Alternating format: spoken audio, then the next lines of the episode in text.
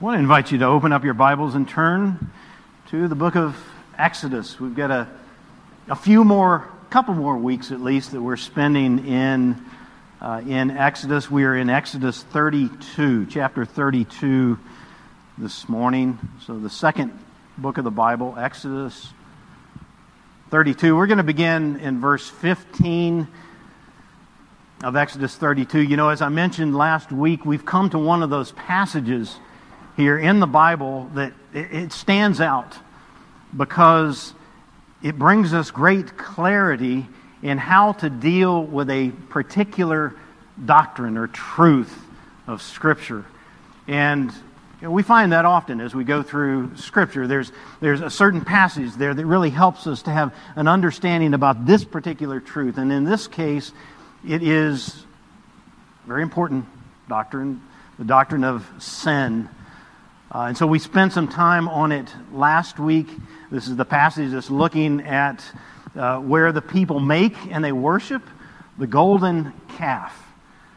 Uh, and so we'll take that passage and we'll finish it up this week as, as we use it to think through what does it mean uh, in our own lives when we have sinned against the Lord Yet we are a part of his people. That's what we see in this passage. The uh, Israelites, they're, they're part of God's people, and yet there's this sin. Not just any sin, but a, we might call a heinous sin. And so we want to see and understand that because every one of us deal with sin in our lives on a regular basis. If we really know it, then it's on a daily basis. Now, what we've got to come to grips with, I think, as we look at this passage and, and others like it, is that the Christian life isn't easy. You know, what a wonderful thing that we have. Uh, that when we trust in Christ, we find forgiveness, full forgiveness of our, our sins, meaning that, that there is no condemnation, that we will continue on and, and be together with the Lord, we will live with Him eternally. There's forgiveness. But it doesn't mean that we're not going to have sin struggles. And it doesn't mean that the Lord is simply going to overlook it in our lives as we live our lives. Actually, there's a sense in which the opposite is true. We can know in some way that as we live our lives and, and, and we sin, we turn away from the Lord, we don't obey His law, uh, it means that our sin is going to be called out. And God has certain ways of doing that, of calling it out, so that we've got to deal with it. We can't just ignore it. We can't just go on in our, our, our lives and uh, ignore it altogether. This passage helps us to see that sin is never to be considered lightly it's never to be considered as something minor in the life of the believer.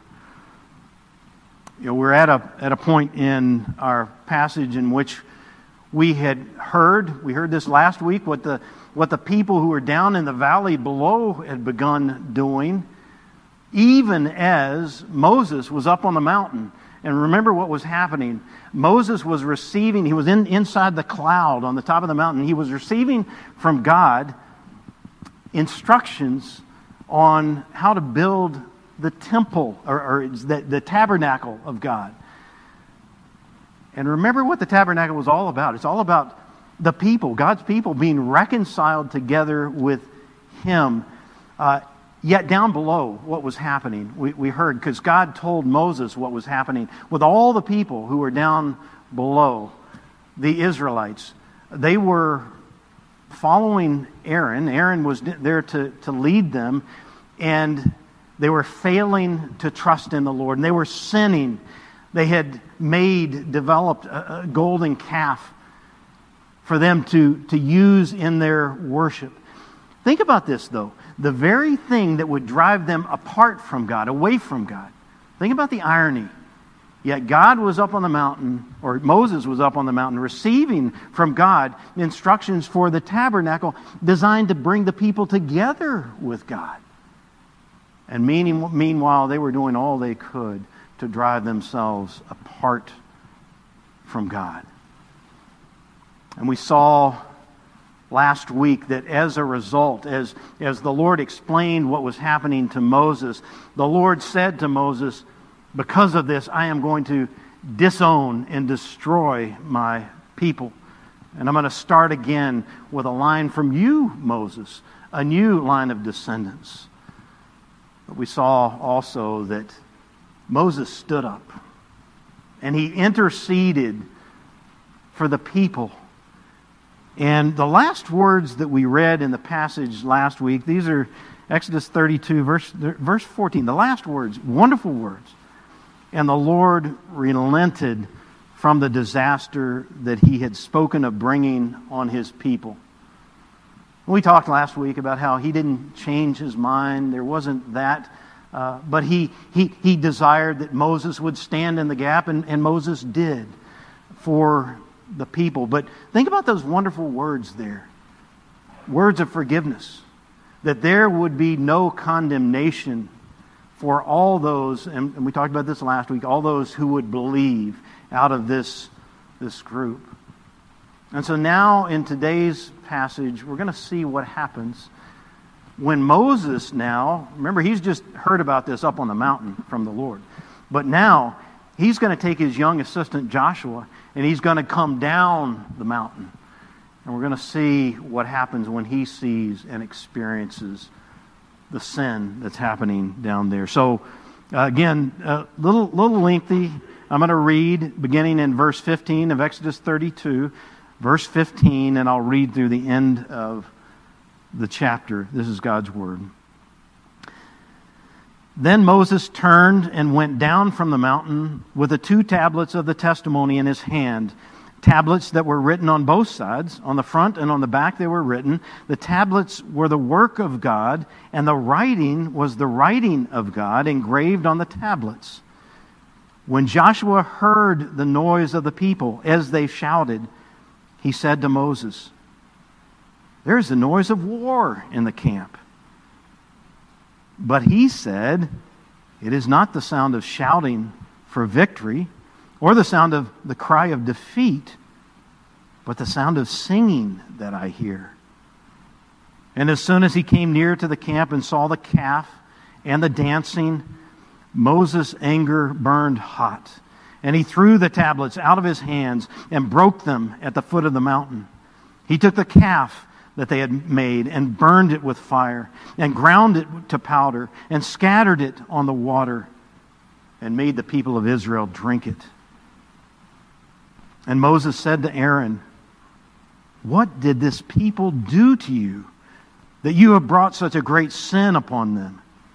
And Aaron said, Let not the anger of my Lord burn hot. You know the people, that they are set on evil. For they said to me, Make us gods who shall go before us. As for this Moses, the man who brought us up out of the land of Egypt, we do not know what has become of him. So I said to them, Let any who have gold take it off. So they gave it to me, and I threw it in the fire, and out came this calf. And when Moses saw that the people had broken loose, for Aaron had let them break loose, to the derision of their enemies, then Moses stood in the gate of the camp and said, Who is on the Lord's side? Come to me.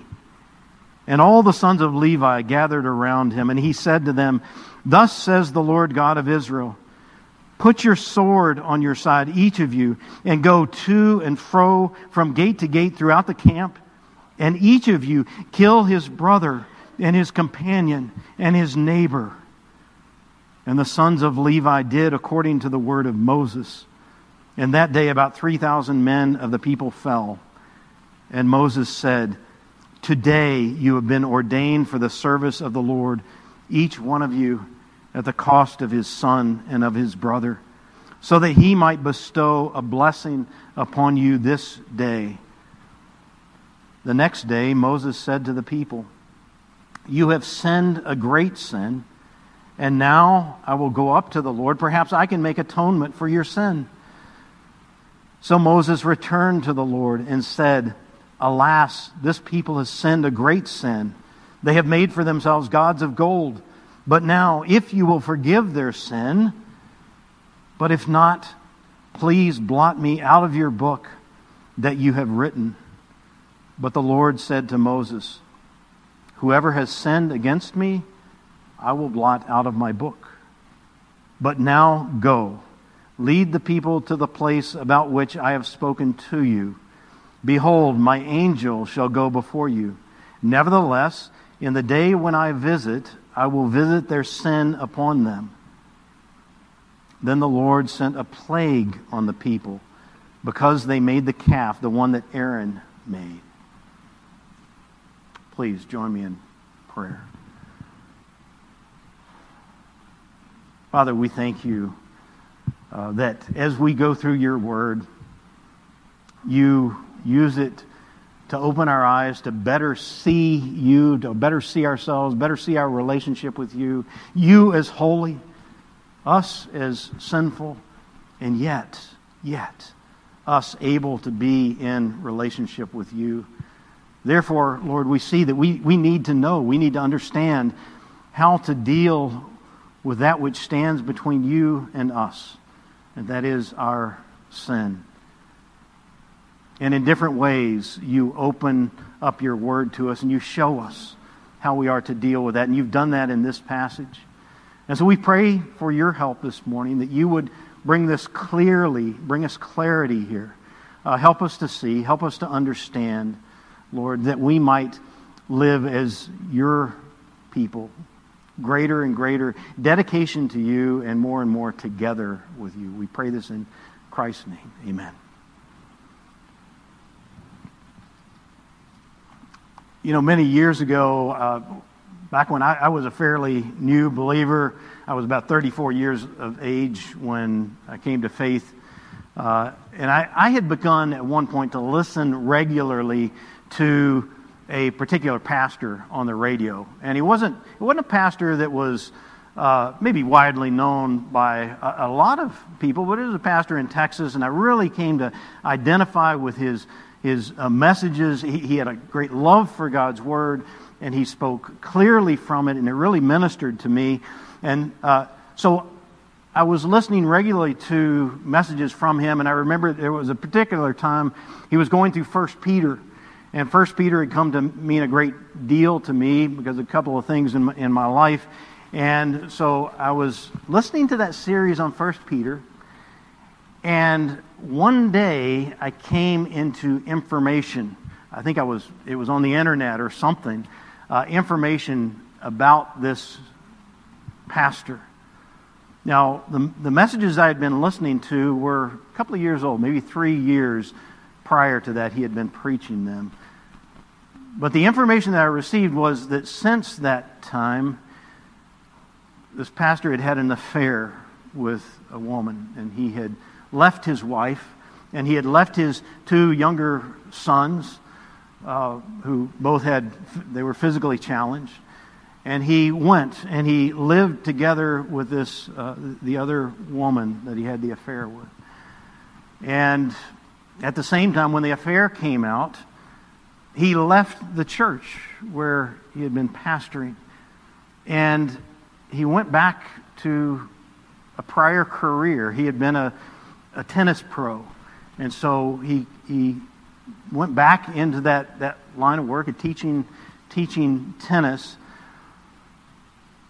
And here I was in the middle of First Peter, listening to this series of messages. And, and, and I'll tell you, I, I tried for a time period. I tried to listen to these messages, the messages that had been so valuable to me and, and worked upon me uh, the, Lord had used so much even the, the day before, but here I am now listening to them, and I learned that I couldn't. I couldn't listen to them and, and have it, uh, it, God's word applied to me through them. I couldn't grow through them. And you know, in thinking about it, the reason that I couldn't continue with these sermons, it wasn't simply that this man had, had sinned. It wasn't even that he had sinned grievously. But really, what really affected me was that we get this time span when he had preached the messages, and today when I was finding out about him, and, and years had gone by, and yet he had continued in this lifestyle. He had continued walking away from the Lord, going his own way. Now, sin, even grievous sin, grievous sin doesn't disqualify someone from ministry necessarily. Think about King David and his sin. But with this man, I couldn't continue listening. Uh, but I can tell you one thing that I knew for certain, uh, and that was that God was going to be in, at work in the life of this man if at any point he had trusted in Christ. And certainly it seemed to me to be the case. He, he seemed to be preaching the gospel. Then God, if that were the case, then God was going to bring out his sin and he was going to go through a struggle as he saw his sin before him. Now, as for me, I, I couldn't see what was happening with him with the small window I had into his life, but I was just certain that that's what God would be doing. And, you know, that's what we see in this passage we're looking at this morning. You may have wondered, as, we, as I read through this passage, you may have wondered why all of this. Uh, why, you know, Moses shattering the Ten Commandments at the base of the mountain and then taking the, the, the golden calf and uh, grinding it into powder, throwing it into their water source, making the people drink it. And then 3,000 men lost their lives at the hands of the Levites over this. And then we see right there at the end, the Lord sent a plague on the people, and some number of them died through this plague that was sent. And so you may have been asking, why all of this when we just read back in verse 14, and the Lord relented from the disaster that he had spoken of bringing upon this people. Well, the answer is that even though the Lord, out of his, his mercy and out of his covenant with them, even though he said there would be forgiveness and there would be freedom from condemnation for this people, and we talked about it last week, for those out of this people who believed, but that didn't mean that there weren't consequences for their sin, as is always the case with sin in our lives. And you may be able to think of a, a, particular incident, sin, in your own life or in that of someone else, that has carried forward consequences, even though Perhaps this is a person, or maybe you have trusted in Christ and you know that you have forgiveness, but the consequences remain. And I would just say, thank the Lord for that, because once you're in a relationship with Him and you suffer the consequences for sin, no matter how painful they are, but He's using your sin for good. He's using your sin and the consequences from it to purify you to grow you in relationship with Him, to grow you in holiness, so that you might walk more and more in newness of life. You know, sometimes Christians do get confused and, and they think that, you know, after I've come to faith, that this, that this time of sanctification is supposed to be immediate. Uh, that maybe we do sin, but, but we confess our sin. And immediately God just makes everything right. Everything that was affected by it, it's right then. So, relationships with our children that were affected, or, or our husband, our wife that were affected, uh, our church, maybe our situation at work, that all of it just comes back into place immediately. And the truth is, it doesn't. A sin and the effects from it are real. Sin is is painful. Sin brings about brokenness and, and, and harm into lives, and it continues forward. And so there continues to be suffering as a result of sin. But let's be clear what the Lord does if you're in relationship with Him. Immediately confess your sin. Your sin is forgiven. Your sin is The guilt is taken as far as the east is from the west. Yet, we still have to deal with the effects of sin in our life. Sometimes the Lord uses it as discipline in our lives. Uh, sometimes we just experience the scars that result from sin. But either way, it's called sanctification. And it's this ongoing work that God is doing in you and in me. And that's what this passage shows us. Is that this ongoing work of sanctification is very real and God does it in our lives. But as He does it, there's something that's required of us. And that is that daily, moment by moment, we must make the decision to choose God.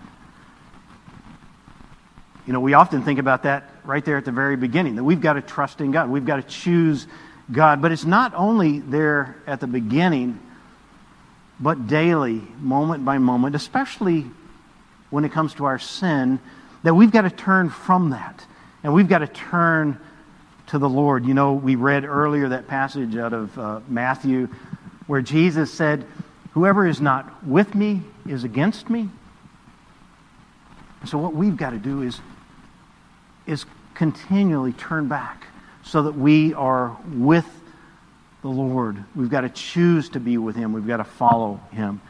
Now, as you may have noticed in your own life, you can think of a particular area of, of sin often it's not so easy to make that turn back to the Lord.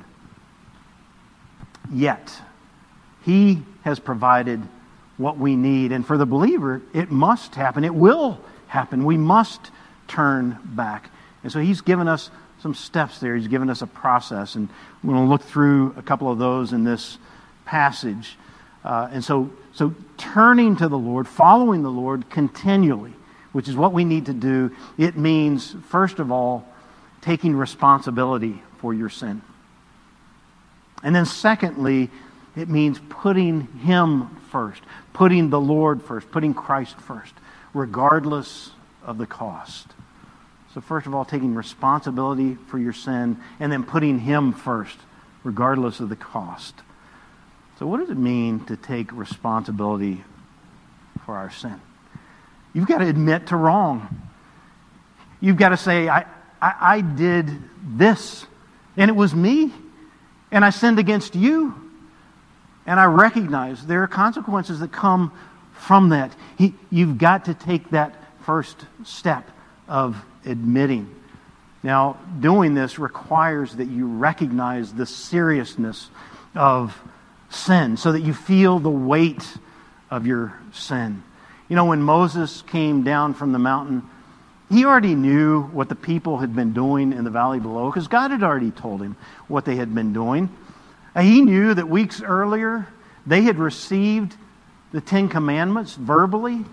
They knew the commandments, so they were responsible for them. And he knew already, before he came down, that they had broken the Ten Commandments. Remember last week, we right the heart of the Ten Commandments. They, in their worship, they had turned to another God. Uh, so he knew what they had done, yet when he came down from the mountain, he heard it. And he saw it. He heard their singing. He saw the golden calf at the center of their, their, their, their heart and their attention and their worship.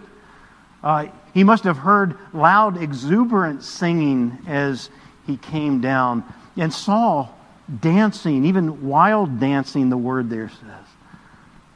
This was worship, but it wasn't worship of the Lord God. And it says here that Moses' anger burned hot. You know, it uses the exact same words as we saw last week in, in verse 10 for God's anger about this same uh, sin. God's anger burned hot. Moses' anger burned hot. This was, this was a righteous anger that Moses had. And, and it's really very rare that we, we know people can have a sinless anger, a righteous anger. It's very rare that we have that. Uh, but with Moses, this was a righteous anger. He saw how serious their sin was. and he reacted with burning anger. And so look at what he did right in front of them. It says that he, he took these two tablets. This was the law God had written front and back. It was written the hand of God. He took the two tablets and he smashed them in front of them. If you can imagine the scene. And then right after that, he goes on and takes the, uh, the, the very object that they had made for their worship, this golden calf, and it says he burned it with fire, he ground it to powder, and he scattered it upon the water, and he made the people of Israel drink it.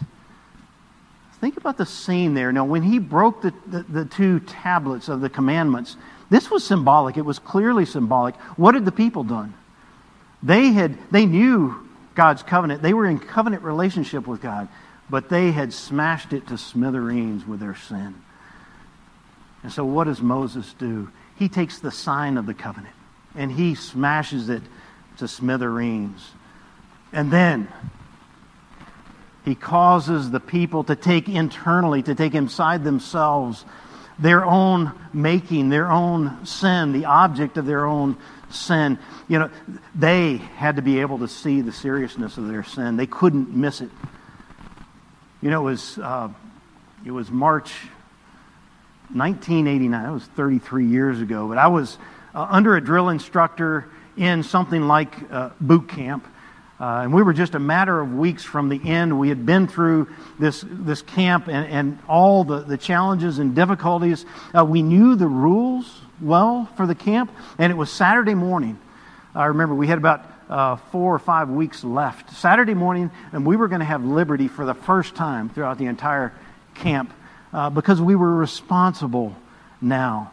And so there we were, the group of us in the barracks, the door closed, and we had food scattered all over the place, which was not allowed at all and we were cutting up, and guys were wearing T-shirts.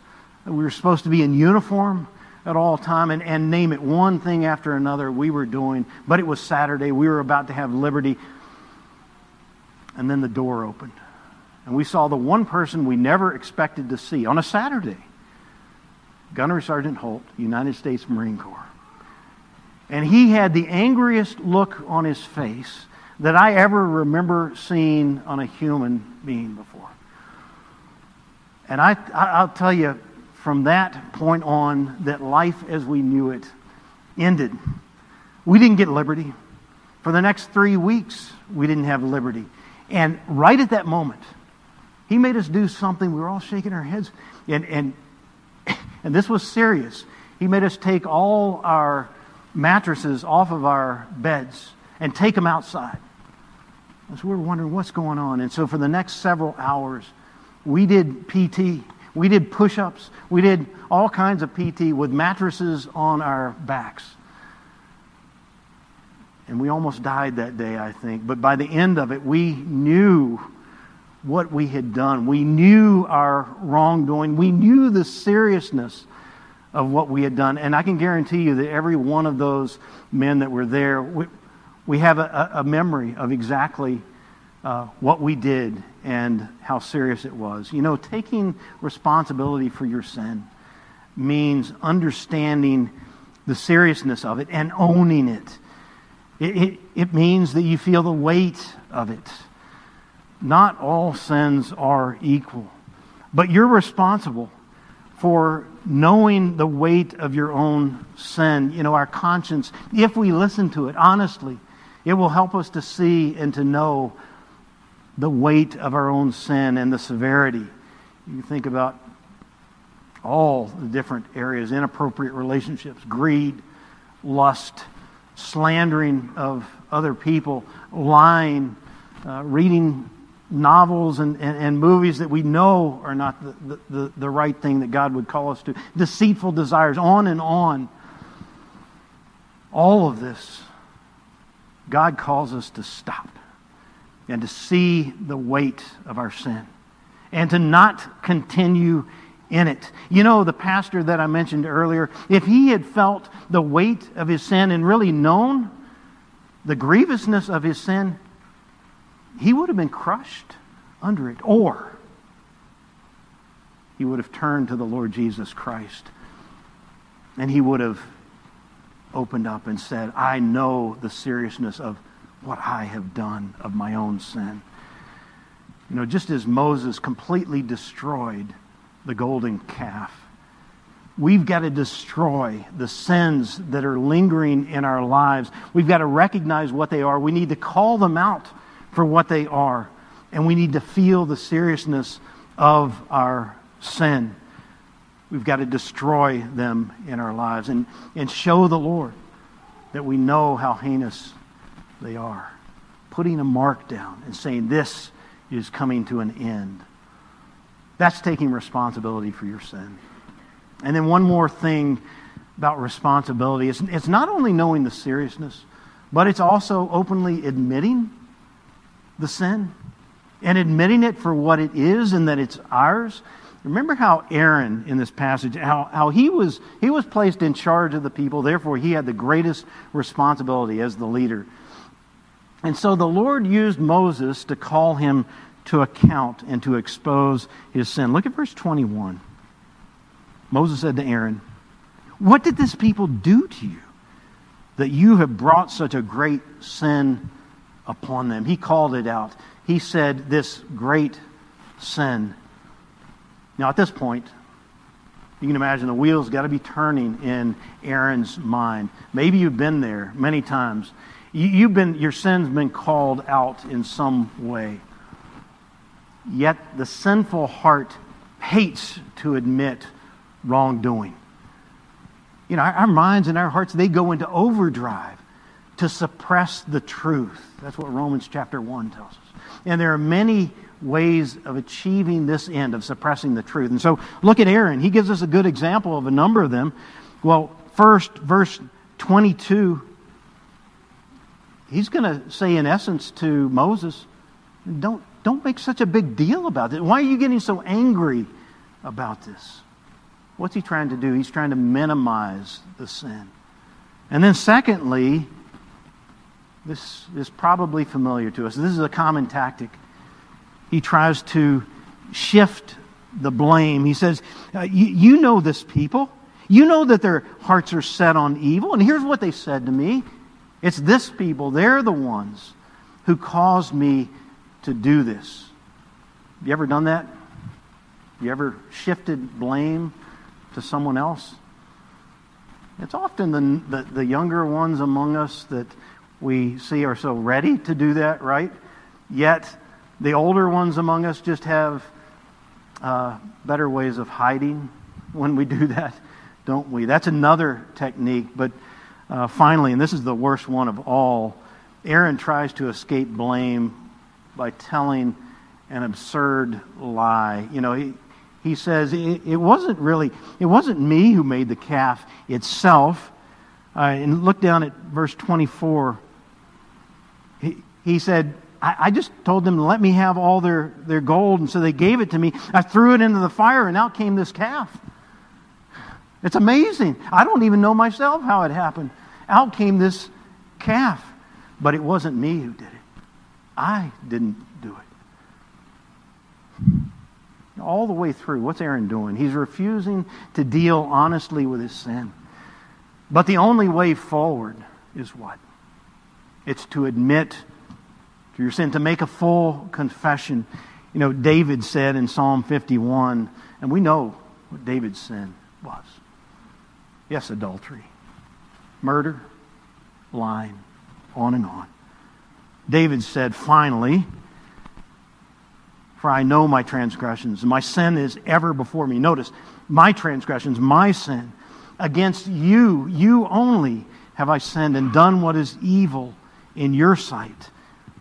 So that, you know, this is, this is my sin, so that you might be justified in your words and blameless in your judgment, that I might receive the consequences that are due to me and I deserve them.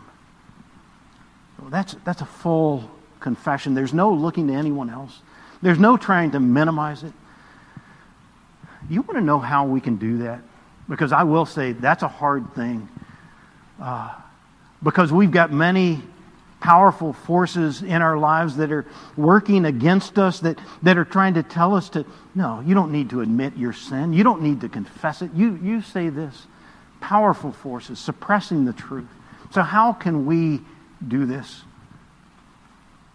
I'll tell you, when we know that we're already secure, when we know that we're already fully loved, when we know that His grace is greater than our greatest sin, it's only then that we're going to know I'm not going to lose myself by sharing what I'm really like, by sharing my shame. Because I know whose I am, and I am secure in that relationship. And He is a God who does forgive. I'll have to live with the consequences of that sin, and others may as well. But I know the Lord. It's out of that relationship. It's, it's out of knowing what, what Christ has done. Remember that, that verse? Uh, it's Romans 5 8. God shows his love for us in that while we were still sinners, while we were rebelling against him, Christ died for us. You know, that is true right there at the very beginning. Christ died for us. But it's also true every step along the way as we sin and as we turn from our sin. Yet while we were still sinners, Christ died for us. He died so that we can live together with Him.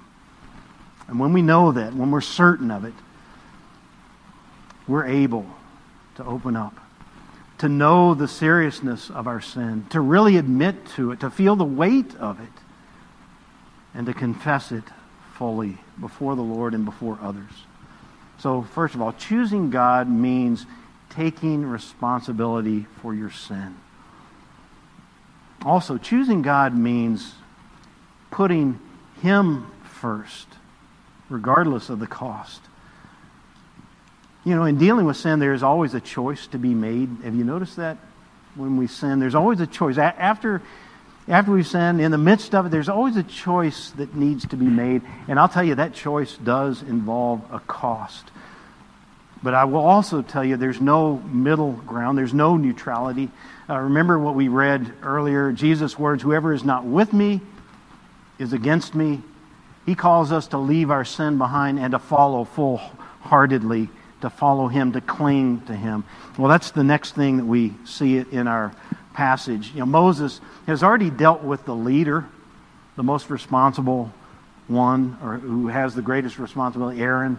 But now he looks around and he sees, as he sees the people, he sees that, as it says here in, in verse uh, 25, that the people had broken loose, for Aaron had let them break loose. You know, all this is saying was that they were out of, out of control. They were unrestrained. Isn't that what sin does? When you sin and you continue in it, doesn't it give you a mindset of being unrestrained to where more and more things are, are, are, brought in and, and you're less and less there? Remember what I said about with the drill instructor and he opened the room and one thing had led to another and we were an unrestrained group of people. That's what sin does. And that's what happened here. And this appears to be even after they've seen the seriousness of their sin. But they continue to remain out of control. And at the same time, when we're out of control and we're God's people, what does it do? It brings the name of Christ into dis, disrepute. Uh, and that's what we see here. It says, to the derision of their enemies. You can use the word laughing stock. They had become a laughing stock. The people said, Their God, they're just, they're no different than we are. Look at their lives, look at their behavior. They weren't in awe of God because of what they saw, they were laughing. And so this has to be stopped. And so Moses stood at the gate. The gate is the place where, where people would gather together, they conduct, conduct business. And Moses says this he stands at the gate. You can imagine him standing there saying, Who is on the Lord's side? Come to me. The people had to make a choice. Were they going to remain in their sin? Or were they going to turn to the Lord and cling to Him? And that's the choice that always has to be made. Are you with God or are you against God? And yes, there is always a beginning point. Have you trusted Jesus or not? And that's the question that we ask as somebody joins the church. Have you trusted Jesus? Have you turned to Him by faith? That's the, the beginning point. And it's a very important beginning point. But that's not the end of it. Because again and again, daily, we're called upon to choose sides. Who is on the Lord's side? Come to me. You know, there, there's going to be temptations in our lives. We're going to fall. But the question is, what do we do after that? Do we recognize sin's seriousness?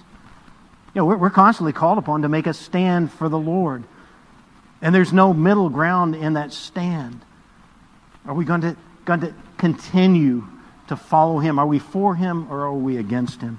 Now, notice that when we choose the Lord's side, there is a cost to it. And sometimes it's a very dear cost. You know, when Moses asked his question, there were a number of people that came to him. We, we read here the Levites were the ones that responded. They came over to the Lord's side. And, and look at verse 27.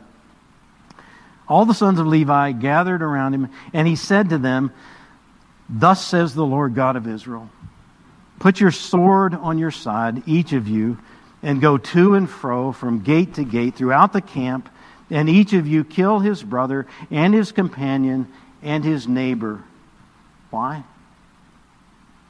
Because of the consequences of their sin. These were a people who had continued to stand against the Lord. Now, we're not told here who it was exactly that were, were killed. Very good chance that they were the ones who helped to lead the rebellion against the Lord. We do see there were 3,000 that lost their lives that day. But either way, the people were called to a choice.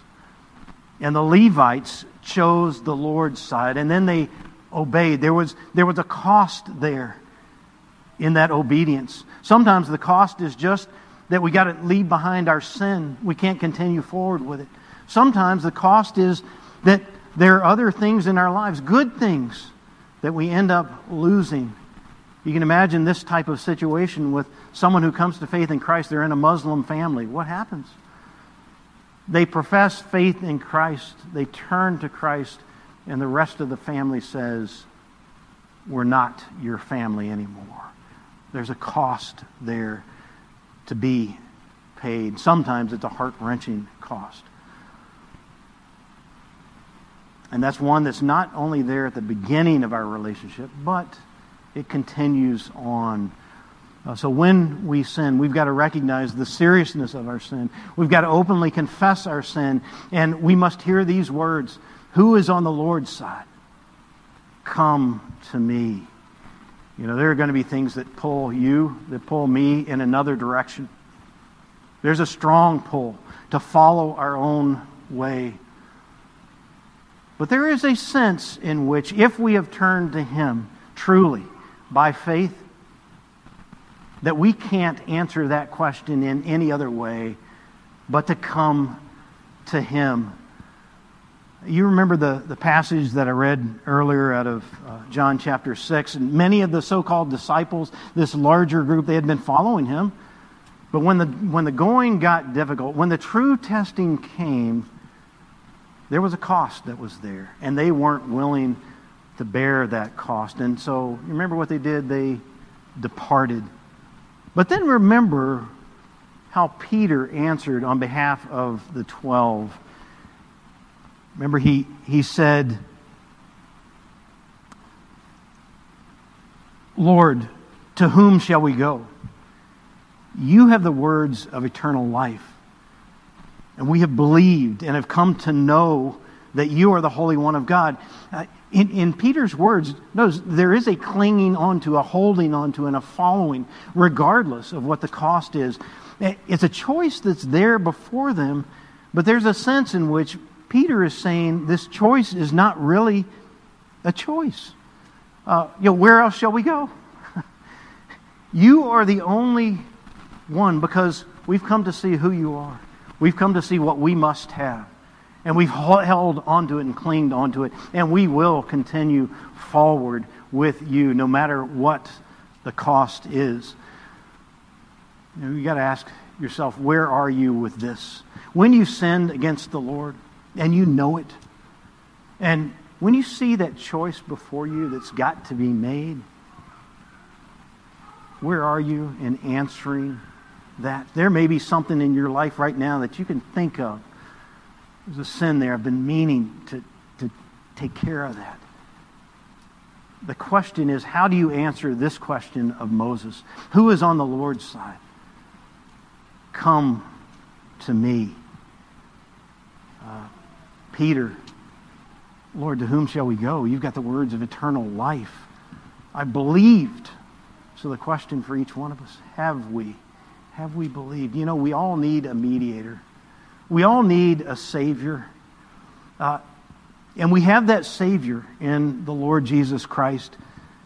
He's the one who went to the cross on our behalf. You know, in, in, in our passage, that last section there, that's what that section is all about. We, get, we see a picture of Moses. He valiantly tries uh, to step in as the mediator for the people and, and says, If you're not going to forgive this people, then, then write me out of your book.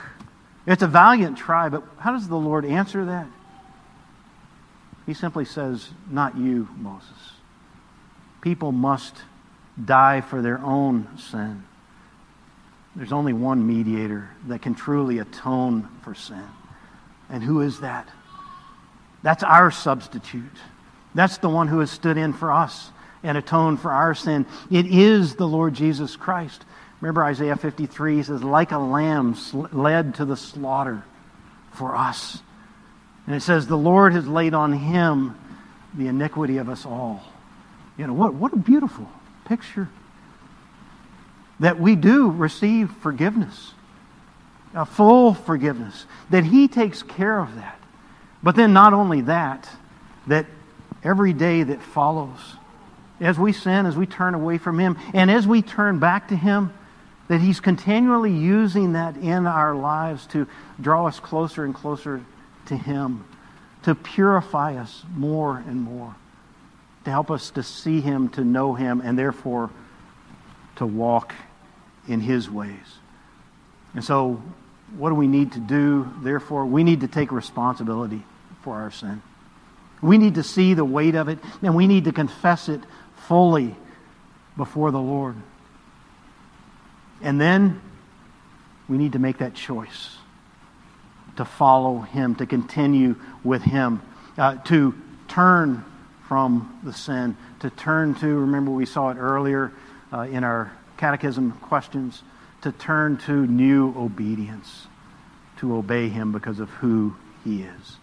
That's what the Lord calls us to do, and He has provided for it. Please join me in prayer. Father, we thank you for the gifts that you give us. We thank you for the resources that you give us, that we're not alone in this world we do recognize uh, our sinful hearts, some of us more than others. We, we see it, it bothers us, we feel the weight of it. Lord, help each one of us here to have a heart to recognize our sin, to see it for what it is, to see you as a holy God, to, to, to, to feel the weight of our sin, and help us out of that relationship with you to follow, to cling to and therefore to turn away from our sin.